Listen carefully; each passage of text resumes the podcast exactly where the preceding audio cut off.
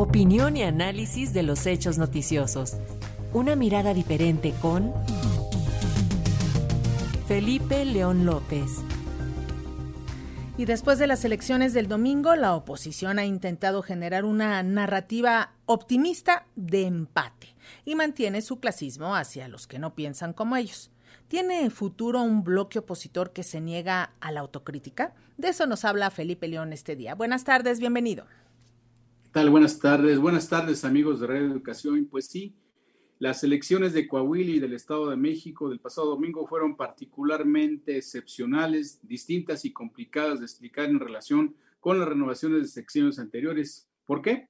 Porque es la primera vez que ambas entidades, los dos bloques que antes eran antagónicos, el del PRI y del PAN, pues ahora fueron juntos y enfrentaron a la fuerza de los partidos de la Alianza de la Cuarta Transformación. El saldo que dejaron es histórico en el Estado de México porque la debacle electoral ha tenido al PRI, que ha tenido el PRI a nivel nacional desde 1989, cuando perdieron su primera gubernatura hasta la actual, pues es casi la estocada final al Partido de la Revolución, el Instituto Político Hegemónico, el Invencible por más de 70 años. Ambas entidades, por supuesto, fueron campo de batalla para dos de las corcholatas, quienes hicieron su propio juego de vencidas, a oscuras, discretamente, pero ahí estuvieron jugando Marcelo Ebrard y Claudia Sheinbaum. ¿De qué forma? Bueno, hay que esperar esta tarde para saber la posición de Ebrard y de su primer argumento para descalificar a las encuestas como método de selección del candidato presidencial morenista, pues en la del Estado de México, de 27 casas demoscópicas, solo tres fueron certeras en sus estudios, es decir, una vez más se ejemplifica que las encuestas tradicionales son fallidas y aquí, en el Estado de México, 24 fallaron en su metodología y en sus resultados previstos.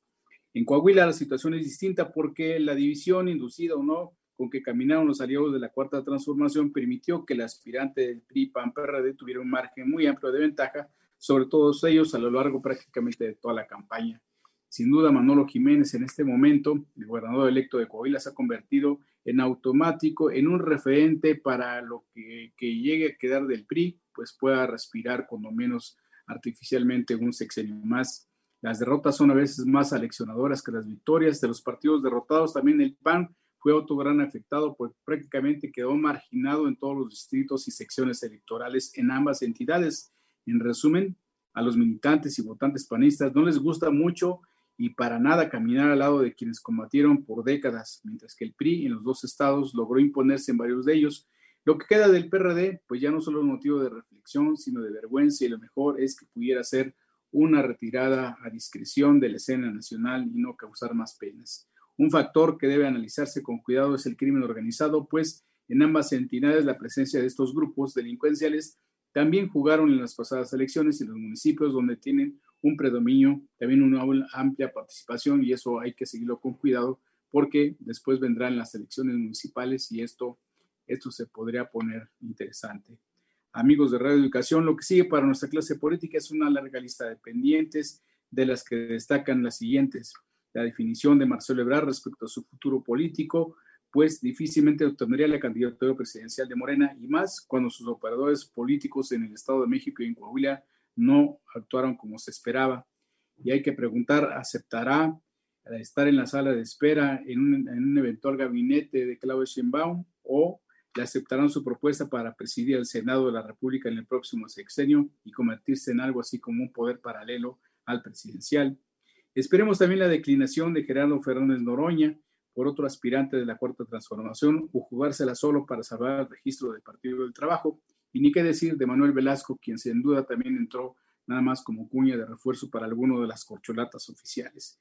El PAN aprenderá la elección y pues creo y creemos muchos que irá solo en la próxima eh, elección para jefe de gobierno y seguramente el PRI también lanzará su propio candidato a la presidencia de la República, con lo cual no habrá futuro para estas alianzas en el 2024.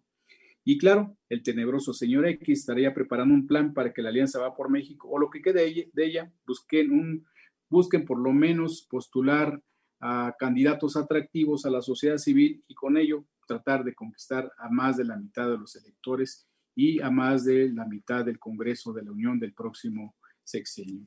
Bueno, pues hay que esperar y falta todavía pues un buen ajuste de tuercas en todos los partidos y que sin duda las elecciones del pasado domingo pues los hicieron tambalear, patinar y todavía están que no se la creen.